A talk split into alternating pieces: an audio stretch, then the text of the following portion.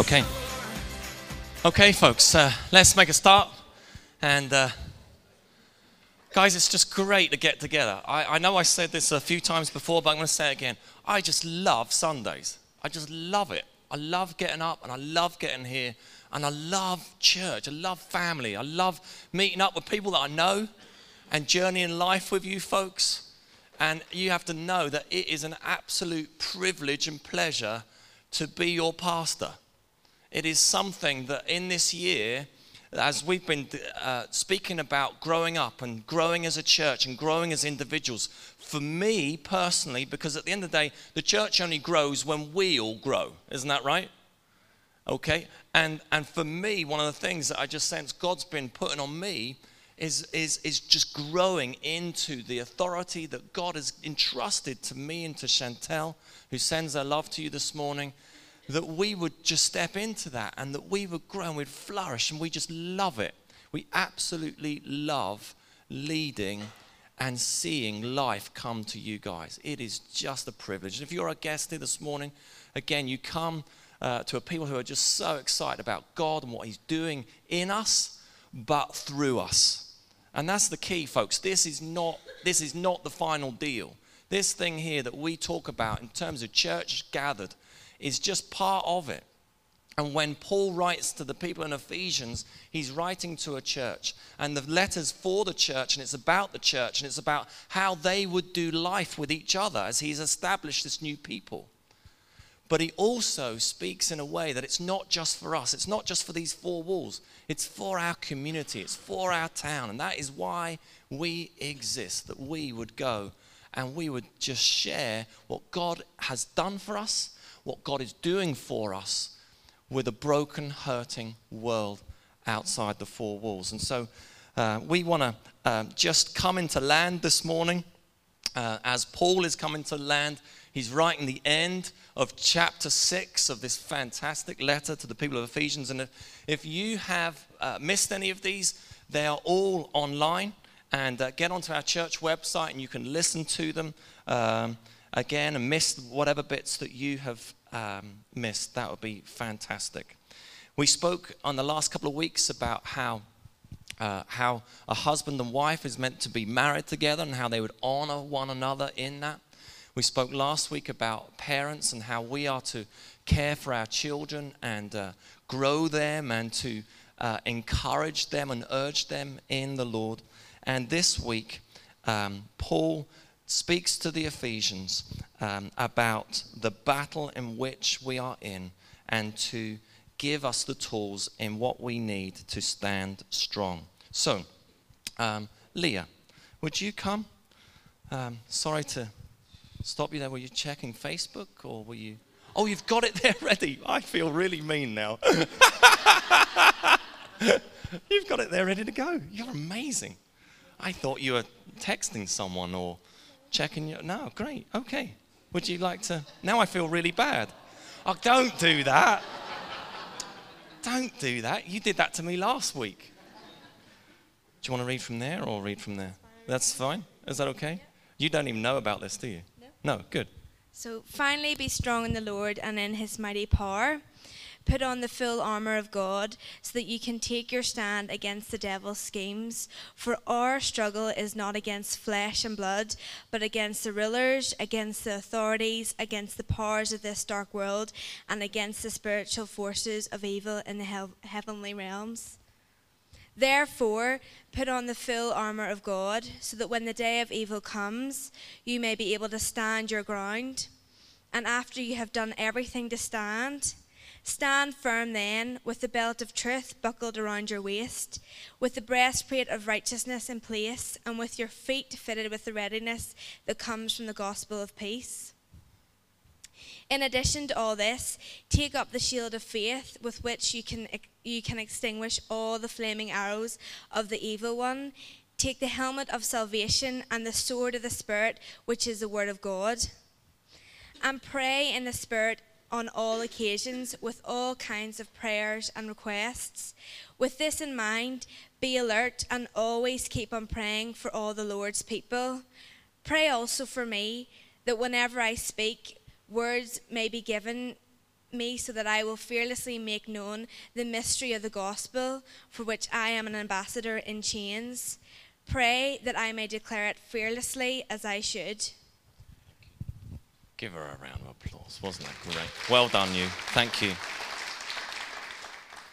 God, our loving Heavenly Father, sends us into battle. Just, just imagine that. Like, I, I'm a dad, and I wouldn't send my kids into battle yet. And yet God, our Heavenly Father, He sends us into battle. But He doesn't leave us on our own. He gives us, He imparts to us what we need to stand strong in the battle and to win the battle and to win battle after battle after battle that would bring glory to His name. And Paul knows this well. Paul, as he's speaking, as he's writing to the people in Ephesus, he gives them uh, all these different things, all these elements of armor. He uses the picture, the imagery of a Roman soldier in order to declare to the people, these are the things that we would do well to stand strong. Because ultimately, life is a battle. We are at war. We have an enemy who is against us. He is an enemy who is against God, and because we love God, those of us who know Jesus and profess Him as Lord and Savior, we are at war with an enemy. And the thing is, if we try and fight the battle on ourselves and our own strength, as we prayed earlier, we're going to fail every time. We will fail. And I do sense as some of us, we just feel beat up right now. And part of that is because we are not standing strong in His mighty power. Because Paul said to the Philippians, I can do all things through Him who gives me strength. And Paul knows that we're at war, and he urges us to stand strong in His power, but he gives us what we need. We need to put on the armor. Now, folks, the Ulster rugby team went to battle yesterday against the mighty Saracens. And before you shoot me down as an Englishman and all that sort of stuff, you need to know that my allegiance was very much with the Ulster team. Even though Saracens is probably the closest team to where I'm from, I go as far as supporting my local team here, Ulster. But in terms of the Red Rose and the Shamrock, my allegiance will never change. And uh, like many of you, I was, I was saddened uh, with the result of yesterday. But folks, before they went into battle, as both teams would have done, they would have prepared themselves. They would have known their enemy. And they would have prepared themselves for battle. They would have eaten the right things and hydrated. Some of them like to wear shoulder pads. Some of them wear their, their scrum caps. Some tape their ears, tape their wrists, tape their knee, tape everything. Some of them need to be taped up just to hold everything together, to be frank. But they would have prepared themselves as before they went into battle. And God sends us into battle, but He doesn't send us without being prepared. And we need to prepare ourselves. Now, here's the thing. In every good children's ministry, they do the full armor, right? You've probably stuck them up on your fridge at home, the coloring in picture of all the bits and bobs. Maybe you've got cardboard cutout shields and swords and what have you, and that's great entertainment. Well, grown-ups, we are going to go one better, because this morning we have a real live, grown, dressed Roman soldier for you. Woohoo, indeed. Our struggle is not against flesh and blood, but against the rulers. God, God's enemy is Satan, and he's therefore our enemy. And Peter writes about the enemy like this. Your enemy, the devil, prowls around like a roaring lion, looking for someone to devour. And John refers to Satan as the thief, comes only to steal, kill, and destroy. It's his job. It's what he does. And you see, the only way to attack God is through His people. But every battle Satan sends our way is an opportunity for Jesus to have the victory. And so in preparation for the Ulster match yesterday, they would have had a team of people, they would have had a number of coaches that would have analyzed their enemy, the Saracens. And they would have looked at the ways that they play and their key players and and their recent games and what have you, and they break it down, and they look for their strengths and they look for their weaknesses. It's a bit like, you know, playing tennis or playing badminton, I'm not particularly good at racket sports, and but I know that if I play someone, chances are the backhand's going to be pretty weak. And so I'm going to exploit that. I'm just going to put it onto the backhand. If they're right-handed, it's over there, this sort of direction. I'm going to put it there every time because it's about knowing your opponent. And we too need to know our opponent, the enemy. Now, I'm not saying we need to know him personally, like, but we need to know his ways, and we need to know what he's like. We need to know how he comes and he attacks and robs and kills and destroys. Now, I'm in danger of making this into a spiritual warfare kind of sermon, which is maybe for a later date, but I do want us just to think just for uh, about sixty seconds. These are some of the ways in which Satan does come against us. He'll go after your weakness. He knows where you're weak. He knows that. And for you, it could be this. For you, it could be that.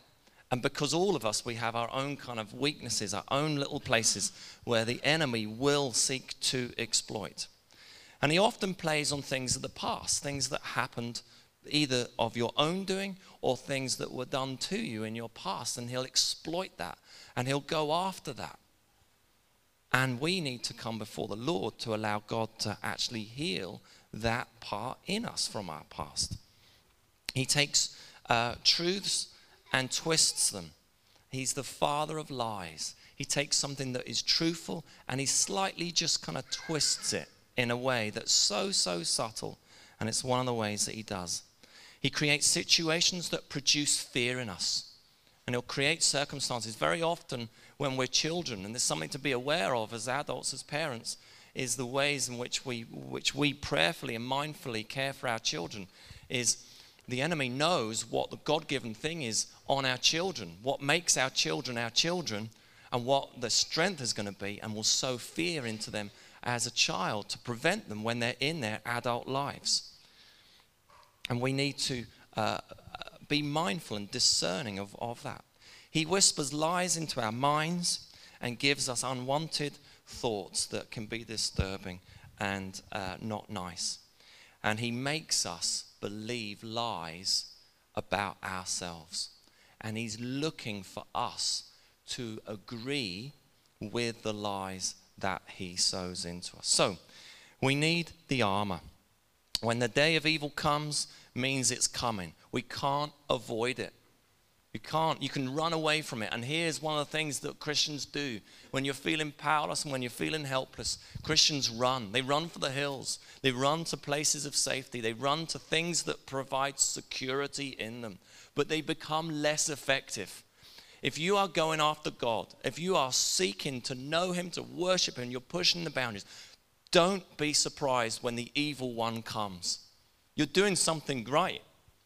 The enemy's going to come after those who are going after God. And what often happens is Satan wants to just disable us and, and disempower us. And what we, what we can do is we can run away. We can just run away and not be effective for Jesus. And we can be absolutely uh, ineffective. And that's ultimately what Satan wants uh, for us, his people. The day will come and we are called to stand.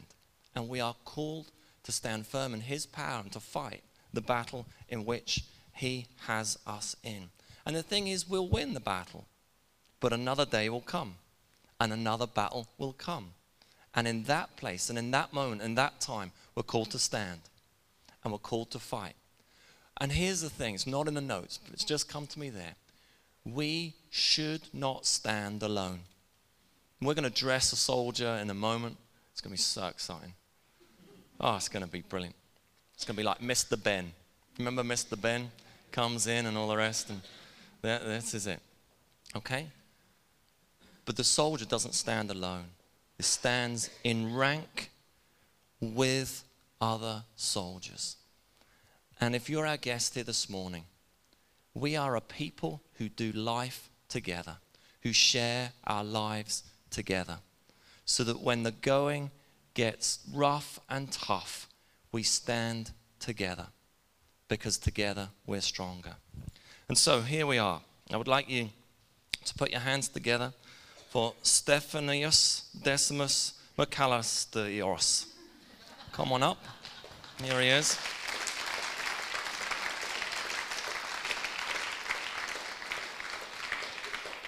And as I was preparing for this, I, I thought, who can we get? Who can we, come on, take the limelight over here. It's where the lights are brightest. Um, I thought, who can we get who likes dressing up? And those of you who are laughing, you know that Stephen's the man for the job. In fact, I texted, I was going to read out the text, but I'll not, I'll just paraphrase. I was like, Stephen, would you come and do this for us? He's like, I need to vet the costume. I vet all my costumes before I... And I said, well, we want to do the Roman soldier thing. He said, that's not... You mean you want me to stand in front of people and be dressed up? I'm in. I'm your man.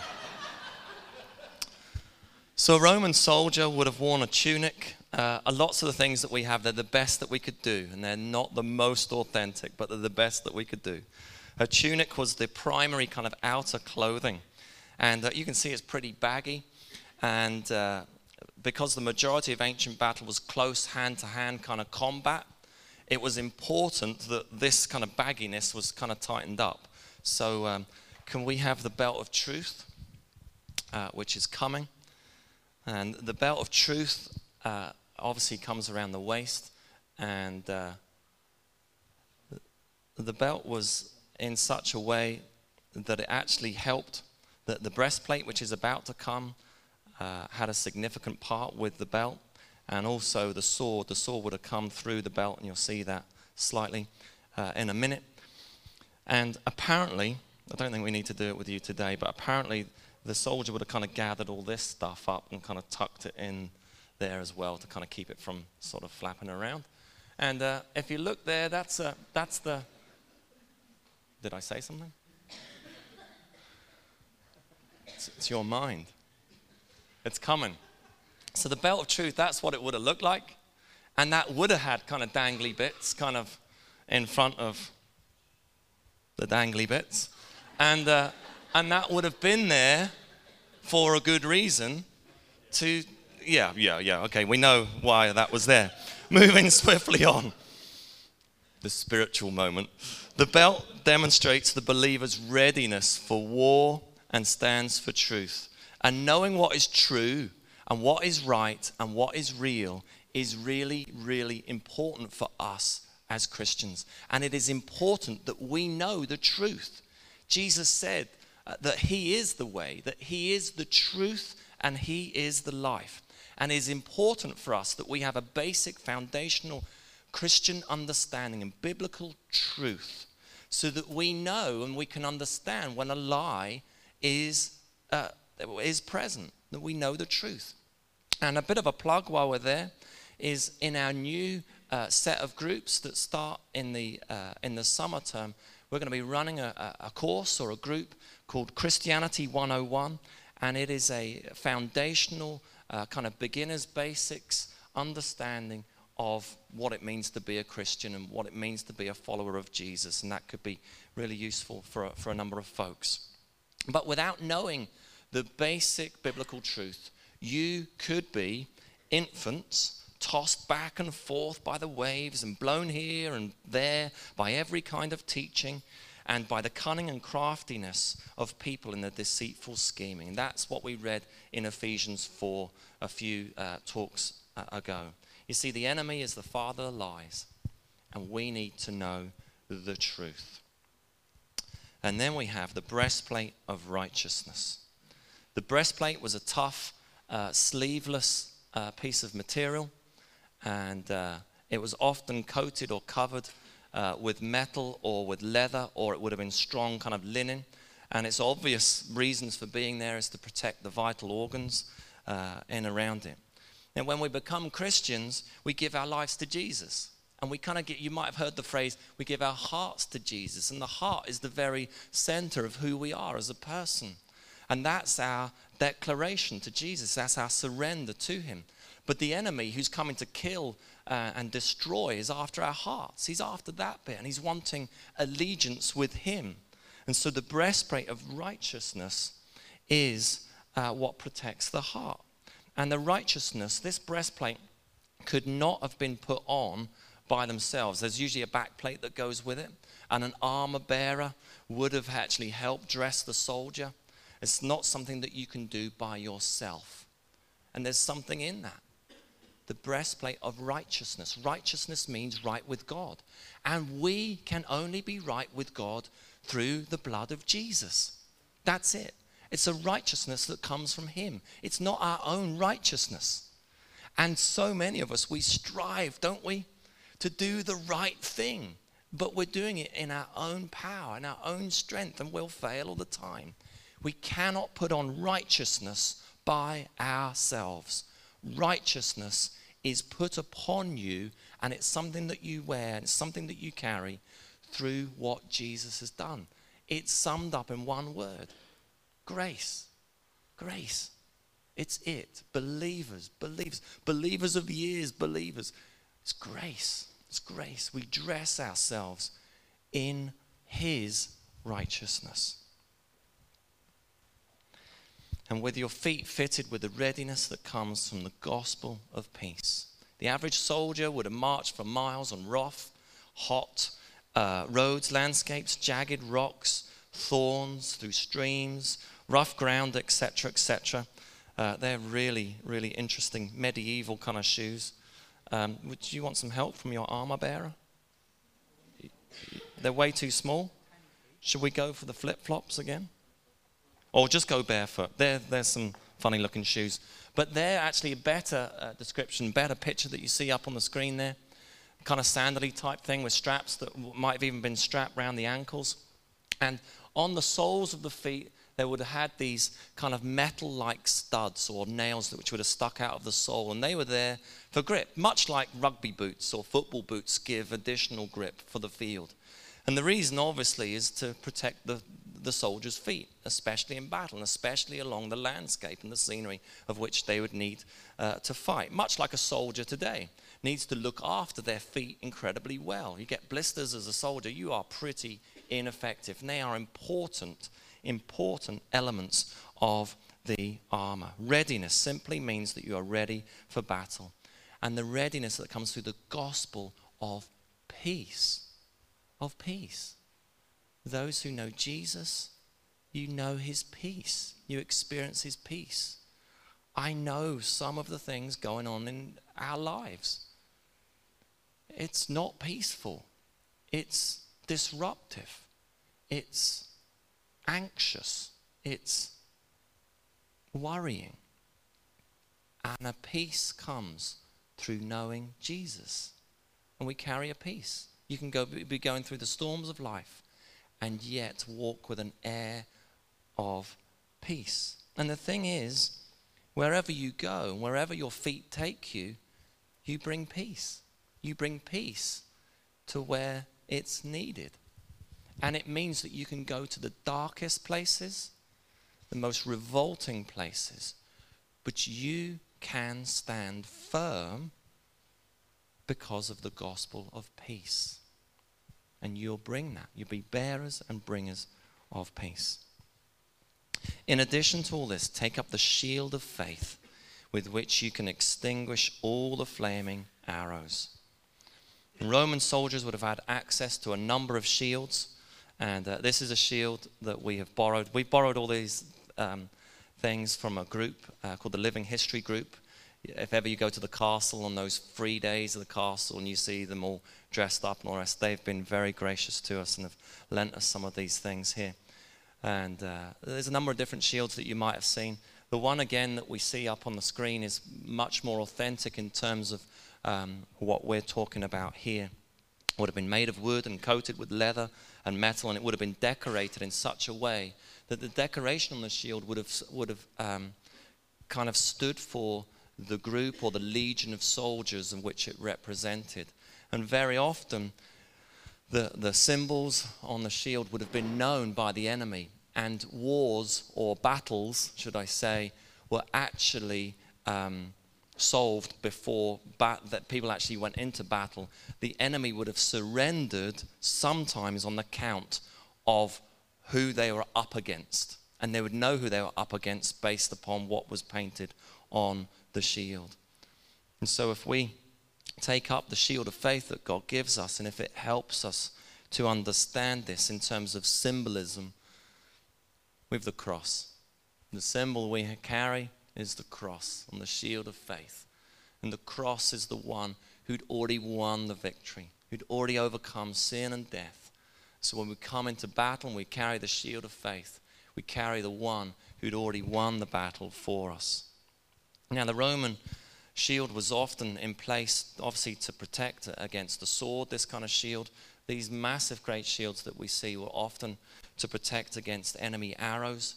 Uh, arrows would have been, uh, the, the arrowhead would have been covered with like a fabric and then dipped in pitch and then lit and then fired, and then on explosion, on impact, that fire would go, would spread, and it would do much greater damage in terms of burns as well as the wounds caused. And so Paul is using this imagery. Satan bombards mainly our minds with flaming arrows, and he does this by sowing or firing arrows of temptation, of thoughts, and words spoken to us, words spoken by others. For me personally, one of the greatest battles I, I find uh, in terms of the way the enemy comes against me is through thoughts. They're thoughts that enter into my head. I'm just like, oh man, that's that's grim. That's and that that's not me. That doesn't resonate with me. I I that's I don't like that. And we would do well as we carry the shield of faith to to recognize and know that that thought is not you. It's certainly not God, but it's come from our enemy who sows that into us. Because that's the battleground. Often this place here, that's the battleground. And God gives us the shield of faith that we would take it, we'd declare it. And when the enemy fires the arrows, we stand strong. We don't allow the arrow to penetrate and then mix all this up even more so. Okay? So we take up the shield of faith. And then we put on the helmet of salvation.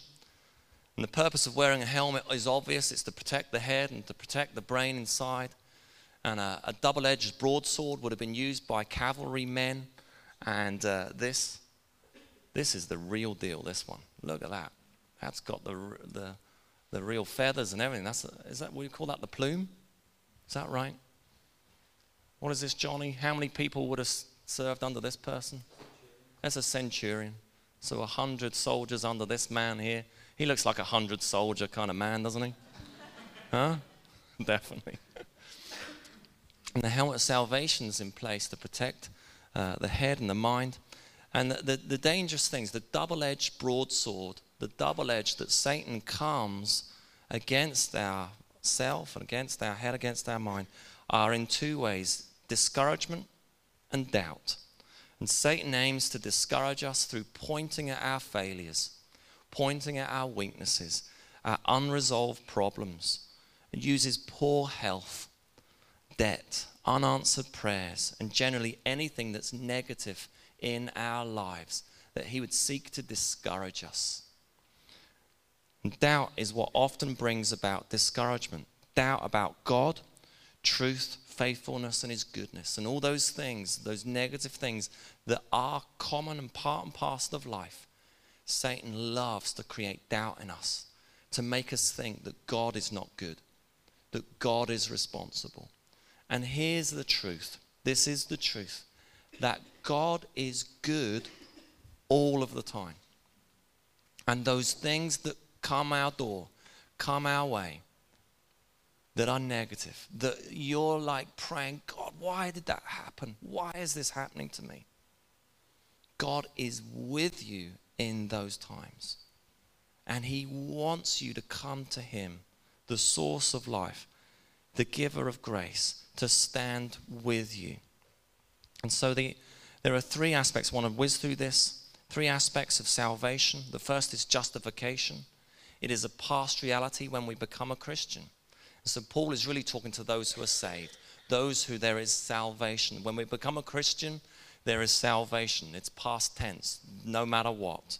The second aspect of salvation is sanctification. And sanctification basically is this funny word that basically means being more like Jesus. So we're not free of sin, but as we grow closer to becoming like Jesus, the, as we come closer to Jesus, he changes our behavior and we become uh, a greater degree of mastery over our sin. But the third one is the aspect of glorification, when one day, one day we will be free and we will be with him in glory forever and ever. And it's that aspect of the helmet of salvation That is the real strength of those who believe. If we lack hope in the future promise of salvation, we lose security in the present salvation that we are currently in. And the last is to take up the sword of the Spirit. The sword was known as the Meshara and was usually between six and eighteen inches long. Now this is a, a gladius sword, I think, and uh, is, the, is, the, is much better looking than that one there. And that would have been kind of the gladiator sort of sword that we've seen if you've seen the best film ever, ever made. Um, but this would have been much more like the sword that would have been carried by your typical Roman soldier, and it's just one blade on there, um, probably a wee bit shorter as well. And uh, the sword of the Spirit, the Holy Spirit, is our residing, who lives in us, truth teacher, who reminds us the things that Jesus spoke of, who speaks on behalf of the Father and of the Son and reminds us of the truth from the Scriptures. So you're in a situation and you're praying, and then suddenly that verse just pops into your mind. You're like, yes, that's it. That's it. That's the Holy Spirit who lives in you, who's just reminding you of what the Word teaches. But Paul also Um, explicitly says that the sword of the Spirit is the Word of God, the Bible, the very Word of God.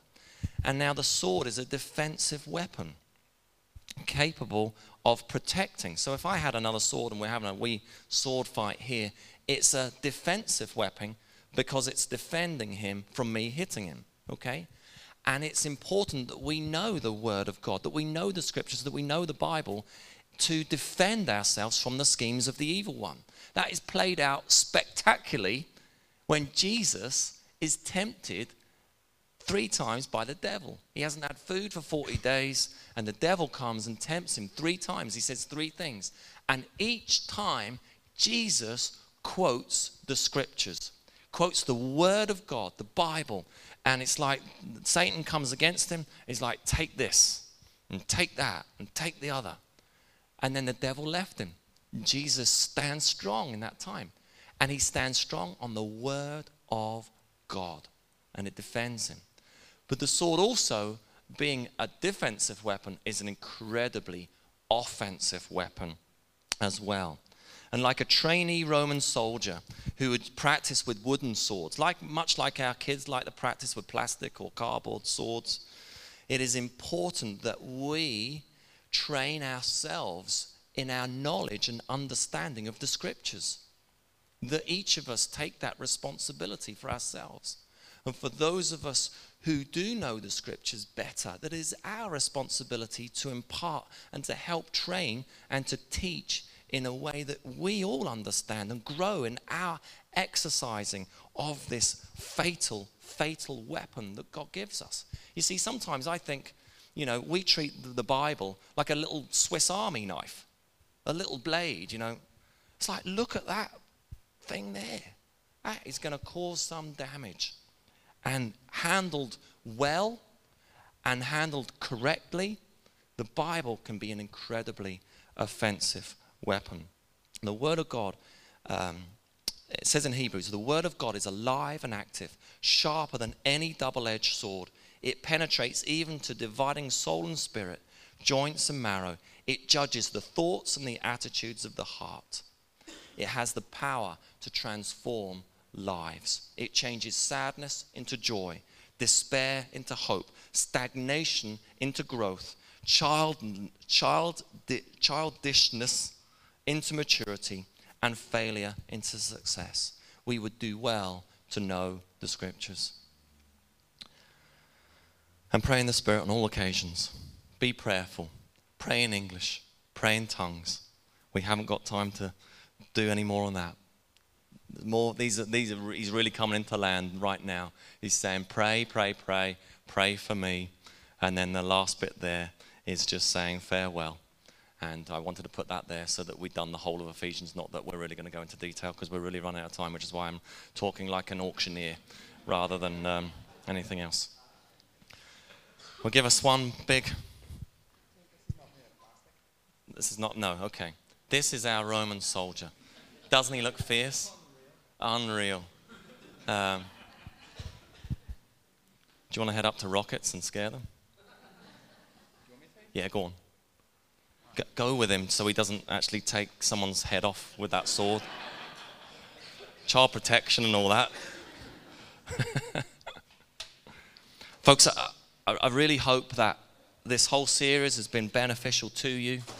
Uh, again, go back and look over them. We, uh, uh, personally, I've loved preparing and doing them. It's been absolutely fantastic. But ultimately, folks, the conclusion is this. We are in a battle. Life is tough. But God empowers us and gives us what we need to win the battle. And there are days, guys, I'll be honest with you, there are days and I'm like, get me to glory. Get me there. Beam me up, Scotty. I'm going now. But God has us here on earth. And, and instead of waiting in a departure lounge, ready for the flight to go, let's get on with it and let's get taking the ground. Because we have, uh, what's that? He that is in us is greater than he that is in the world.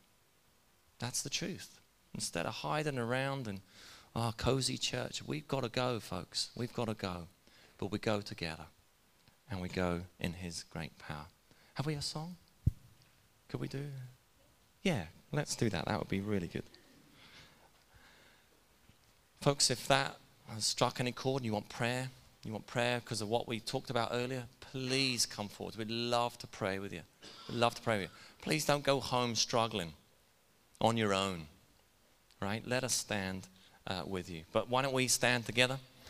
Uh, one last time, we're going to worship Jesus. Then we'll get our kids and get a coffee.